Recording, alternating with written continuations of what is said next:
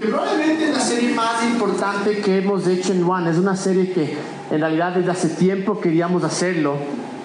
Justo coincide que, que es ahora Semana Santa y, y, justo la serie se trata de esto. Se trata de, se llama Él es, de Jesús.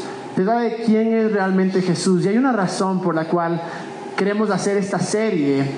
Porque yo creo que lamentablemente afuera se tiene una imagen tan distorsionada de Jesús que claro, es muy fácil a veces decir em, Dios y Dios, y no hay problema cuando la gente habla de Dios. Eh, con, nosotros hacemos en el trabajo mucha obra social. El otro día conversaba con una organización a la que ayudamos y le decía, oye, ¿podemos hablar de Dios? Y me decía, sí, claro, puedes decir Dios te bendiga y cosas así. Y digo, y si hablamos de Jesús, dijo, uy, no, no, no, no, porque claro, cuando tú hablas de Dios, habla de cualquier Dios, pero cuando hablas de Jesús es, es más específico, ¿no? Y, y, sabemos que incluso han habido tantas masacres en el nombre de Jesús, pero en realidad la Biblia no dice que toda rodilla se va a doblar al nombre de Dios, sino que dice que se va a doblar al nombre de Jesús. Es por eso la razón que queríamos hacer una serie para entender un poco más quién es Jesús y y sé que tal vez no tenga todas las respuestas, tal vez no, no sea después de esta serie, eh, sea un teólogo, mejor no. Pero sí estoy convencido de una cosa, que si es que podemos entender a través de esta serie quién es Jesús y enamorarnos más de Él y, obsesionarnos más con Él. Y para aquellos que hemos sido creyentes por mucho tiempo, eh, a veces Jesús se convierte como, ah, sí, Jesús no más de mí. Pero mi sueño, ¿verdad? La meta de, de, este, de, de esta series, que en verdad podamos llegar al punto que comprendemos quién es Él y nos obsesionemos con Él. Y para, aquellos que, que, son algunos que vienen acá y, no creen en Jesús, mi oración también es que puedas verle tal vez de una diferente manera, de una manera que tal vez no se lo ha predicado o no se, lo, no se le ha dado el enfoque em, que se merece, porque en realidad, si, si, vemos esto, que es la Biblia, que es obviamente donde nosotros sacamos nuestro mensaje y donde nosotros nos enfocamos, la Biblia tiene un mensaje recurrente que es Jesús. Toda la Biblia, desde comienzo a fin, no se trata de Abraham, no se trata de Moisés, no se trata de, de Jacob, de Pablo, de Pedro, no. Se trata de Jesús y nada más que Jesús. Y lo que sucede muchas veces es que em, no, no, no, tenemos la prioridad de lo que es la prioridad. Y, por eso es que se han creado tantas diferentes doctrinas, tantas denominaciones. Porque nos hemos basado, nos hemos dedicado a discutir todo extra Jesús, cuando en verdad lo que nos debería unir a nosotros, en realidad es Jesús. Porque miren lo que dice, miren lo que dice la Biblia en Juan 1.14. Entonces la palabra se hizo hombre y vino a vivir entre nosotros. Estaba lleno de amor inagotable y fidelidad. Y hemos visto su gloria, gloria del único Hijo del Padre. Pero esta parte de arriba es súper interesante, donde dice, entonces la palabra se hizo hombre. En realidad la palabra de Dios es Jesús. Y yo sé que la, la, reunión pasada dije algo poco controversial para algunos, pero si es que lo que nosotros creemos no se alinea con lo que hizo Jesús, con lo que dijo Jesús o lo que fue Jesús, simplemente no es la palabra de Dios, aún cuando está escrita acá. No nos olvidemos que acá están escritas cosas que el diablo dijo, que Job en una parte dice, hablé de lo que no sabía. Entonces, ¿qué es lo que sucede? Muchas veces, eh, de cierta manera, hemos pensado que, eh, que, Dios era diferente antes y Dios era diferente, fue diferente con Jesús, cuando en realidad no es así. Es más bien lo que dijo Jesús eh, en Juan 5, 19. Entonces Jesús explicó, les digo la verdad, el Hijo no puede hacer nada por su propia cuenta, solo hace lo que ve que el Padre hace. Todo lo que hace el Padre también lo hace el Hijo. Nosotros no podemos juzgar nada que está escrito a menos que no lo veamos a través de la luz de Jesús o que se armonice con Jesús. Muchas veces lo que nos ha sucedido es que para aquellos que fuimos cristianos y católicos nos enseñaron que la Biblia es completamente infalible, que no puede tener ningún error. Y lo que sucede es que mientras crecemos y comenzamos a cuestionar ciertas cosas, por ejemplo, realmente... Eh, se, se, se, se, comió una ballena a una persona, realmente hubo el diluvio, realmente, y son cosas que tal vez no podemos eh, comprobar científicamente lo que ha pasado. Es que toda nuestra fe se derrumba por no tener evidencia, evidencia científica de muchas cosas. Yo creo personalmente que la ciencia y la fe deberían ir eh, juntas. Pero les digo una cosa, aun cuando yo creo en lo que está acá, creo en leerlo en contexto, creo en verdad que todo lo que dice tenemos que filtrarlo a través de lo que hizo, dijo o fue Jesús. Pero si el día de mañana comprueban que muchas de las historias, tal vez del Génesis, del Éxodo, o historias de Daniel, de Abraham, cualquiera que sea esta historia, no es verdad, mi fe no va a estar temblando. Mi fe no se va a desvanecer, porque mi fe y mi confianza no está en el libro ni en las historias del libro, sino mi fe y mi confianza está en Jesús. Y esa es la historia, porque hay que tener una cosa, aun cuando aquí está escrito el mensaje de Jesús, no todo lo que está escrito es el mensaje de Jesús.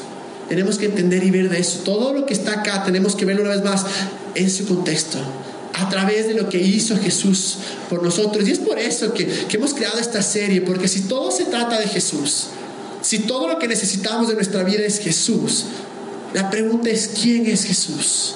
Por eso se llama Él es. Vamos a hacer afirmaciones de quién es Él, obviamente basados en, en lo que dice aquí eh, la Biblia. Pero queremos en verdad poder encontrar y conocer quién era Jesús, conocer sus palabras, conocer eh, sus, sus, cualidades, por decir así. Eh, es impresionante porque vamos a empezar ahora con la primera cualidad, por decir así, la primera inscripción, y es que Él es compasión.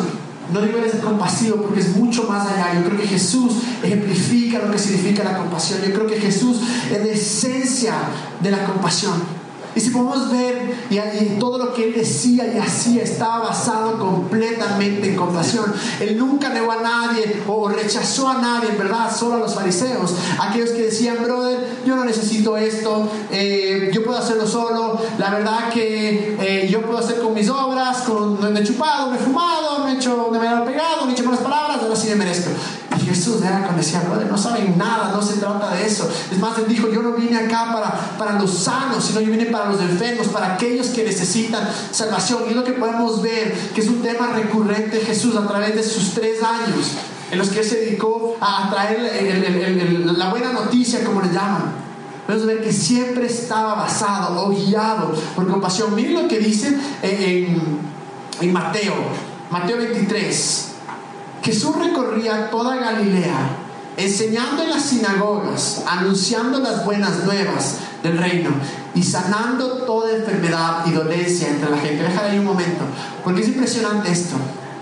Es impresionante lo que dice. Dice, Jesús recorría toda Galilea, enseñando en la sinagoga, anunciando las buenas nuevas del reino y sanando toda enfermedad y dolencia.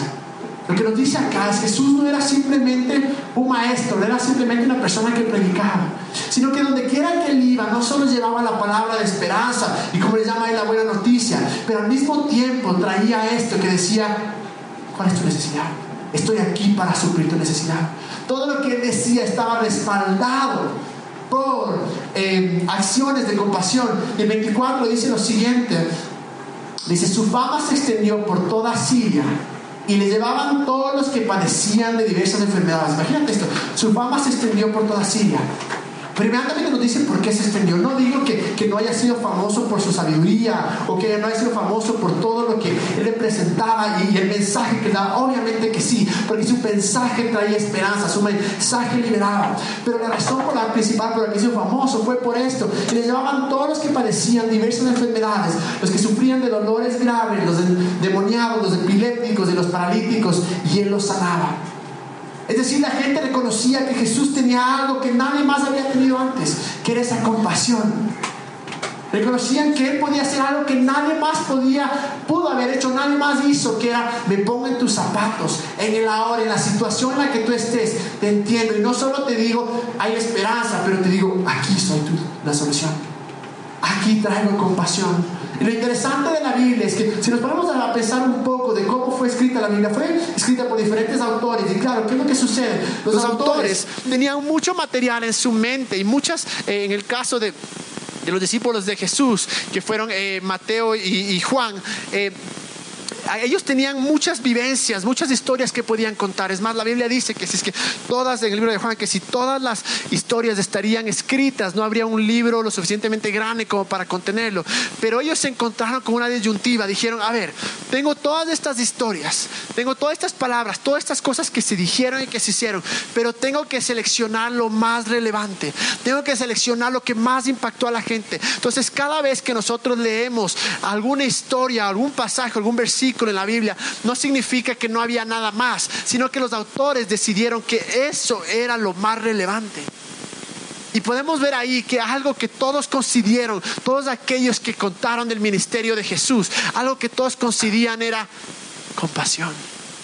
Era lleno, lleno y lleno de, de, compasión. es más, a, través de esto lo que quiero hacer es quiero no demostrar, sino que quiero enseñar, que quiero, quiero ver a través de la Biblia cómo era que Jesús se interactuaba con las personas. Porque somos sinceros. Si vamos donde nuestros amigos eh, no creyentes, y, para los no creyentes que están acá, obviamente, antes usábamos una estrategia que era, ¿cómo le voy a convencerle de quién era Jesús, de quién era Dios, o de qué necesitan? Es la famosísima, si eres cristiano, evangélico, probablemente en algún punto de tu vida hiciste esta pregunta a alguien. Si te mueres hoy, ¿a dónde te vas? ¿Sí o no? ninguno, todos eran ateos. ¿Sí o no? Llegabas y decías, gracias por ese, sí, no estoy solo. Eh, en algún punto elegiste a tu pana de al lado, ve, ñaño, oye, o papi, si te mueres. A mí me tocaba, me creo qué vergüenza. No, no, no por el hecho de que sea, pero era, guauito, me mandaban a los centros comerciales a decirles a los vendedores, si se muere, ¿a dónde se va? ¿Al cielo? ¿Por qué? qué feo era. Porque les convencía, les vendía, no, no hay nada de malo en eso, no, no, pero la estrategia tiene que de ley cambiar. La estrategia tiene que ser diferente porque, claro, si a un ateo le dices, brother, si te mueres, ¿a dónde te vas? Va a decir, me vale trozo dónde me voy porque no creo en eso. Sin es más, si me haces escoger, me voy al infierno porque están todos mis panas y vamos a gozarlas. ¿No les han dicho? Aquí, bueno, porque el primero toditos aquí no han vivido nada. La cosa es que Obviamente, pero esa, esa estrategia funcionó en algún punto, pero ya no funciona. Y yo creo que Jesús sabía eso, porque Jesús sabía que tal vez a la persona no le interesaba su eternidad todavía. Si alguien no cree en Jesús, si alguien no cree en Dios, no te interesa tu eternidad, no te interesa tu futuro, te interesa el qué puedes hacer por mí ahora. Y esa es la pregunta que muchos afuera se están haciendo, es ¿qué puede tu Jesús hacer por mí ahora? Y no estoy hablando de un Jesús que es como una lámpara mágica y todo te concede, no, pero estoy hablando de aquel Jesús que está interesado en tu debilidad que está interesado en tu dolor, que sabe que vino a un, mundo que está roto y está destrozado y sabe que somos llenos de depresión y que muchos de nosotros no tenemos esperanza. Y la pregunta es, ¿qué puede hacer ese Jesús por mí? Es por eso que Jesús no solo venía y convencía con las palabras, aun cuando me imagino que haber escuchado a Él sería una cosa espectacular, impresionante. Es que te sientas y, y solo te quedas con la boca abierta. Pero iba más allá. Él decía, bueno, sí, tengo la palabra de vida, pero te demuestro. Pero te voy a mostrar lo que puedo hacer por ti ahora. Voy a encontrarte en tu punto de, necesidad, donde quiera, donde quiera que estés ahora en tu vida. Y eso es lo que muchas veces nos olvidamos. Pensamos que el momento que le entregamos nuestra vida a Jesús, ya como que pasamos de otra etapa y Él está allá y yo estoy acá. Y que claro, como ahora ya soy creyente, como ahora confío en Jesús, todo o tiene que estar bien o me tengo que sacarla solo. No es así. El mismo que estuvo hace dos mil años, que era aquel eh, hombre lleno de compasión, que donde quiera que iba extendía su mano y decía, aquí está lo que necesitas, es el mismo del día de hoy. Y voy a hablar sobre dos experiencias que por alguna razón Mateo dijo, esto es importante y esto tengo que incluir acá. Y si vamos a, a Mateo, a Mateo 8.1 dice lo siguiente, te dice, eh, cuando Jesús bajó de la ladera, de la montaña, le siguieron grandes multitudes. Un hombre que tenía lepra se le acercó y se arrodilló delante de él. Señor, si quieres, puedes limpiarme, le dijo, déjala ahí. Esto es algo súper em, importante porque yo creo que cuando, cuando leemos lo que está escrito en la Biblia, no tenemos que simplemente leerlo, aceptarlo y decirlo, bueno, fue una historia más, sino que como yo siempre les digo, me encanta ponerme en la situación y hacer preguntas. y ver un poco más allá, porque esto, esta parte de acá dice, un hombre que tenía lepra se le acercó y se arrodilló delante de él. Algo que nosotros a veces o tal vez no podemos comprender por la era en la que vivimos. En esa época los leprosos eran, eran considerados parte de la maldición. Nadie se les acercaba, nadie ni siquiera se, atrevía a conversar con ellos porque me, vas a pasar la lepra. Eran los, los rechazados de la sociedad. Eran aquellos con los cuales nadie quería ser identificado o con los que nadie quería relacionarse. Probablemente si estaba la mamá con el niño y veían a un leproso en la calle, le decían, no, vamos para acá, te vayas a contagiar. Y probablemente los niños fueron criados de esa manera y cuando veían a los leprosos se le burlaban o, los chistes que hacían o el bullying incluso. Ah, leproso, ah, no sé. Entre ellos se molestaban no sé. Pero imagínense el dolor que tenía esta persona, esta, este, esta persona que tenía lepra de que nadie tal vez se le acercaba, de que nadie eh, mostraba compasión, pero en algún punto él debió haber escuchado que venía Jesús, aquel que era lleno de compasión aquel que no veía las dificultades, los obstáculos o aquellas cosas que, por las cuales el mundo le rechazaba, sino aquella persona que en verdad tenía compasión. Y dice, se le acercó y se arrodilló delante de él. Probablemente si se acercaba a cualquier otra persona, le sacaban a palazos o a patadas porque no podían, porque ellos eran rechazados. Y le dice, Señor, si quieres, puedes limpiarme. Lo interesante es que esa pregunta que le hace a Jesús es la pregunta que muchos todavía nos hacemos. Jesús, si quieres, ayúdame. Si es que quieres, sáname. Si es que quieres, provee un trabajo. Si es que quieres, cura mi corazón. Si es que quieres, si es que quieres, si es que quieres. Es impresionante cómo nuestras oraciones se han tornado en como la oración del leproso, que vamos a donde Jesús y le rogamos y le suplicamos, como si tendríamos que convencerle de que nos ayude. Como que si Jesús estaría completamente sordo o ciego a nuestra necesidad y que de alguna manera mientras más suplicamos, mientras más rogamos, Jesús va a decir, bueno, tanto jodes que ya, toma, te doy el milagro. Y hemos pensado, porque esa es nuestra relación o esa es la manera en la que nosotros nos acercamos a Dios. Y esa palabra ahí que dice si quieres, en el griego original es si es que deseas, si es que te place. Si es que estás disponible, puedes sanarme. Pero miren lo, impresionante es lo que le responde Jesús. Le dice, Jesús extendió la mano y tocó al hombre. ¿Cuándo fue la última vez que alguien le tocó? Es simplemente el simple hecho de tocarle imagino que ya significó todo para él. Porque al fin alguien no me tiene miedo. Al fin alguien sabe que no soy malo, que no soy una desgracia. Al fin, al fin alguien sabe que soy humano igual, que tengo sentimientos. Jesús lo primero que hace es le topa algo que era prohibido. Porque claro, te contagiabas y le topa. Y la respuesta inmediatamente es, sí quiero. Queda limpio y al instante quedó sano de la lepra. Me encanta porque lo que hace al comienzo, al ponerle la mano, está dándole confianza, está diciendo, yo soy diferente a todos los demás. Yo no vine para condonarte, yo no vine para, para rechazarte. Y le dice, sí quiero. Y una vez más, la traducción original del griego es, sí deseo, sí estoy disponible. Y la respuesta que Jesús le dio a la persona que tenía lepra hace dos mil años, la misma respuesta que Él nos da hoy día. Sí quiero sí puedo y sí estoy disponible. Y hay otra historia, otra historia que está en, Mateo mismo. Yo creo que Mateo captura esta imagen de la, de, la compasión de Dios. Dice, este es un tema relevante y tengo que, que, escribirlo. Y le dice en Mateo 9, 18, 22, es otro caso.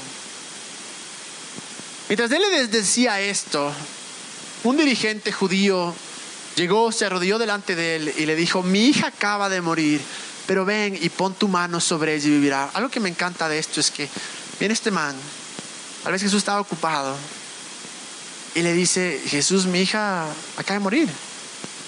Y Jesús no se queda como que espérate un ratico, sabes que eh, mañana, sabes que estoy ocupado, no puedo, sino que inmediatamente Jesús coge y dice, bueno, vamos.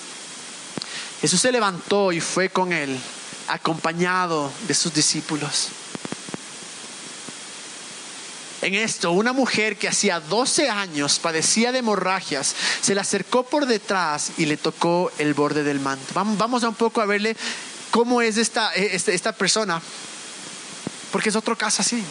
Es otro caso de una persona que había sufrido, que había sido rechazada. Porque imagínense lo que es tener una hemorragia. Si es que esta hemorragia le dio antes de la pubertad, que es probablemente cuando, o la adolescencia, cuando ellos se casaban. Si tenía eso antes, entonces nunca se casó. Y si no se casó, probablemente era rechazada por su familia.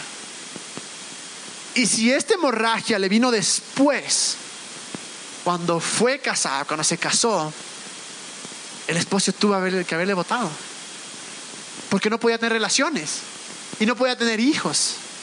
Pero de cualquiera de las dos maneras, sin importar cuándo le dio esto, era definitivamente una persona llena de dolor. En otra parte que cuenta sobre esta historia, nos dice que había ido todos los doctores y había gastado todo su dinero. Gastó todo su dinero en una esperanza de que alguien le iba a curar, de que alguien le iba a sanar. Pero me encanta cuando vemos en la parte de atrás, retrocede el anterior, al 19, cuando dice, acompañado de sus discípulos. Me fascina esto porque Jesús no andaba solo, yo creo por una razón.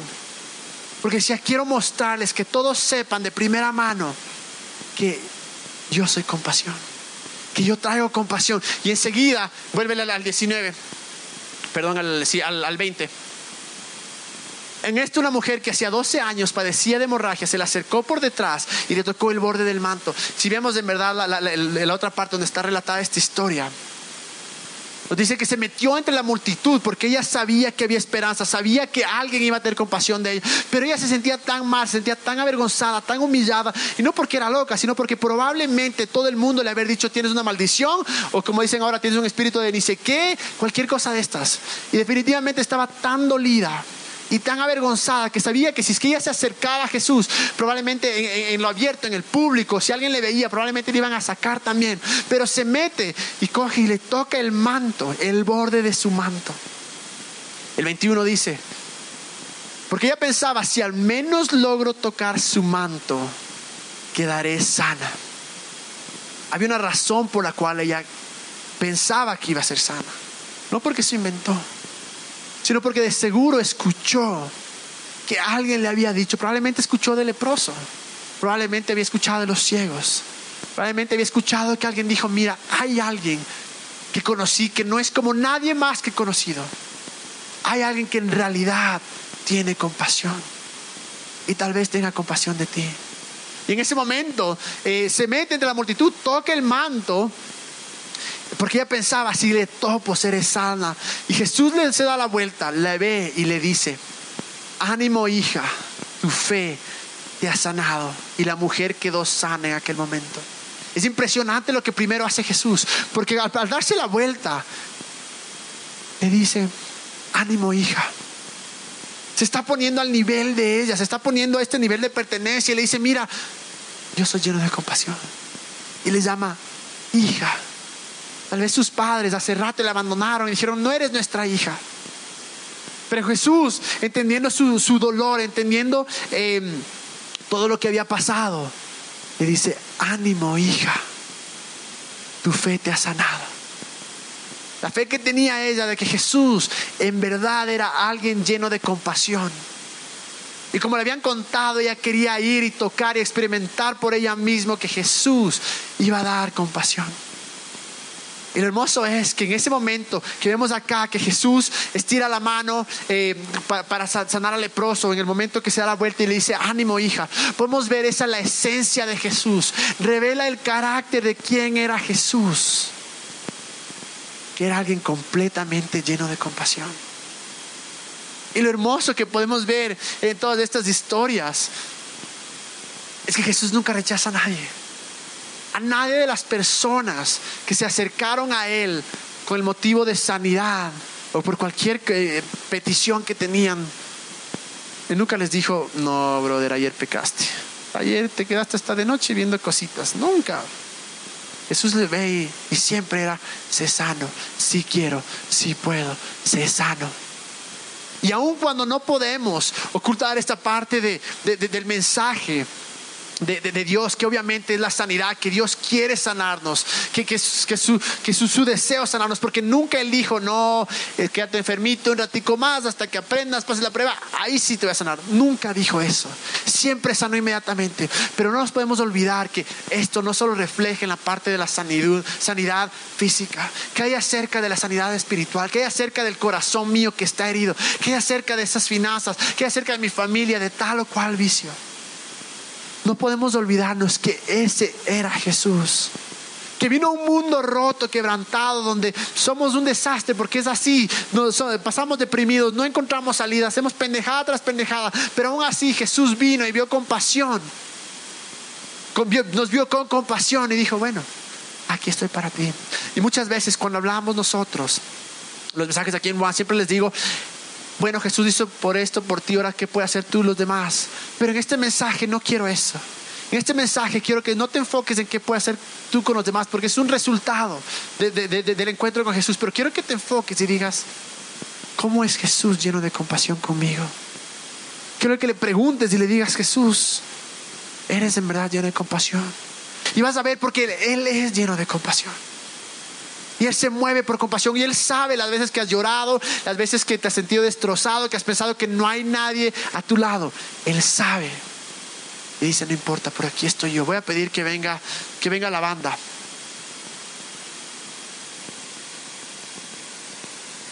Yo creo que cada vez que, que Jesús tenía una oportunidad de, de ¿cómo se llama? De, de, de sanar a alguien, de mostrarle compasión era una oportunidad de decir, mira, todo es por gracia. Todo es por gracia. No te lo mereces y nunca te vas a merecer. Pero todo lo que yo hago por ti es 100% por gracia. Y mi oración es que le veamos a Jesús tal y como es. Que lo veamos lleno de compasión. ¿Cuál es tu necesidad? ¿Cuál es la necesidad que estás pasando en este momento? Porque para ellos era una necesidad física, tal vez para muchos también es esa la necesidad. Pero sin importar cuál es la necesidad que tú tengas en tu vida. Jesús es el mismo. La Biblia dice que es el mismo ayer, hoy y siempre. Y la manera en la que actuó hace dos mil años, cuando les veía y les decía, tranquilo. O estiraba la mano, o simplemente le decía, ánimo, hija. Era una forma de decir, tranquilo, también sé que temes, sé que sufres, sé que estás destrozado, sé que no tienes esperanza, pero yo soy todo lo que necesitas. Y mi oración es que entendamos que todo lo que necesitamos, no solo esta noche, pero por el resto de nuestras vidas, es la compasión de Jesús. Y Él no cambia, escúcheme, Él no cambia. Sin importar que tú creas o no en Él, que hagas o dejes de hacer ciertas cosas, su carácter es incambiable. Y Él siempre nos ve con compasión. Él siempre se va a mover en compasión. Y Jesús, el mismo Jesús que mostró esa compasión hace dos mil años, es el mismo Jesús que está aquí ahora tiene compasión de ti. Es el mismo. Nos hemos olvidado muchas veces de, pedir ayuda a Dios. Muchas veces nuestra pregunta sigue siendo todas las mañanas, si quieres, si quieres, si quieres. Y no hablo de manipular a Dios, porque puedes irte al otro extremo donde piensas que tú le demandas, eh, o no demandas, o sea, demandas que Dios haga las cosas, obligas a que Dios haga las cosas. No. Pero muchas veces hemos sentido esa lejanía con Jesús y pensamos que si tan solo ayuno, si tan solo oro, si tan solo voy a Juan, si tan solo hago estas cosas que son buenas y sigan haciéndolo. O si dejo de pecar, o si es que tan solo creo un poco más, porque lo interesante es que la gente que Él sanó, muchos de ellos creían muy poco, muy poco. No eran ni judíos, solo sabían de un pan que era lleno de compasión, que era respuesta a mi oración. Y esa respuesta hace dos mil años es la misma respuesta que te da hoy día. Sí quiero, sí quiero. Quiero que se pongan de pie porque vamos a orar. Y este es el Jesús que hablo, es el Jesús que leo acá. No es el Jesús que me han contado, no es el Jesús tal vez que, que, que, una iglesia me dijeron, o que mis papás, o que mis familiares, mis amigos me dijeron. No, es el Jesús que veo acá. No se trata de una teología diferente. Se trata simplemente de, saber que Él tiene compasión de ti. Que quiere bendecirte. No le ruegues más. Él quiere hacerlo. Dile gracias a Dios porque tú ya tuviste compasión. Hace dos mil años tuvo compasión de sé que muchos de ustedes tal vez están estancados. Tal vez dicen, no, esto es, medio como que si le pido a esto no sé si se interesa. Eso está interesado en cada detalle. La prueba de mañana, lo que tienes que hacer en el trabajo, esos zapatos que te gustan, esa enfermedad primo que está mal tal vez. Jesús está interesado en cada área. Pedir que cierres sus ojos y vamos a orar. Jesús, te damos gracias porque tú eres bueno. Damos gracias Jesús porque eres todo lo que necesitamos. Damos gracias porque hace dos mil años tú fuiste movido por la compasión. Hace dos mil años cada persona que vino tus pies, tú lo recibías con compasión. Damos gracias porque tú eres Jesús de compasión, tú eres compasión. Y oro, Señor, que todos a través de esta serie podamos ver tu hermosura, podamos verte como es. Y entendamos que tú estás de nuestro lado, que tú eres por nosotros. Y que cualquiera que sea la necesidad que tenemos ahora, porque tú nos encuentras donde estamos en este momento, que tú eres la respuesta, Dios. Tú eres la respuesta compasión. Te damos gracias porque nada es más grande que tú. Sea sanidad física, sanidad emocional, espiritual, sea, sea un vicio, sea que estamos roto el corazón. Tú eres más grande. Enséñanos, Jesús, aceptar ese sí quiero que viene de ti y confiar que tú lo haces. Confiar que tú eres compasión nombre Jesús. Mientras la adoramos, siempre digo que es la parte más importante, porque es la parte en la que dices, bueno, escuché esto, pero ahora Dios te entrego. Es ahora cuando podemos decir, Jesús, si quieres puedes hacerlo, y Él te va a decir, sí quiero. Quitar nuestros ojos del pasado, de que tal vez falló vez tras vez, tal vez he intentado, intentado y no se ha Es hora de solo poner nuestros ojos en Jesús y verle tal y como es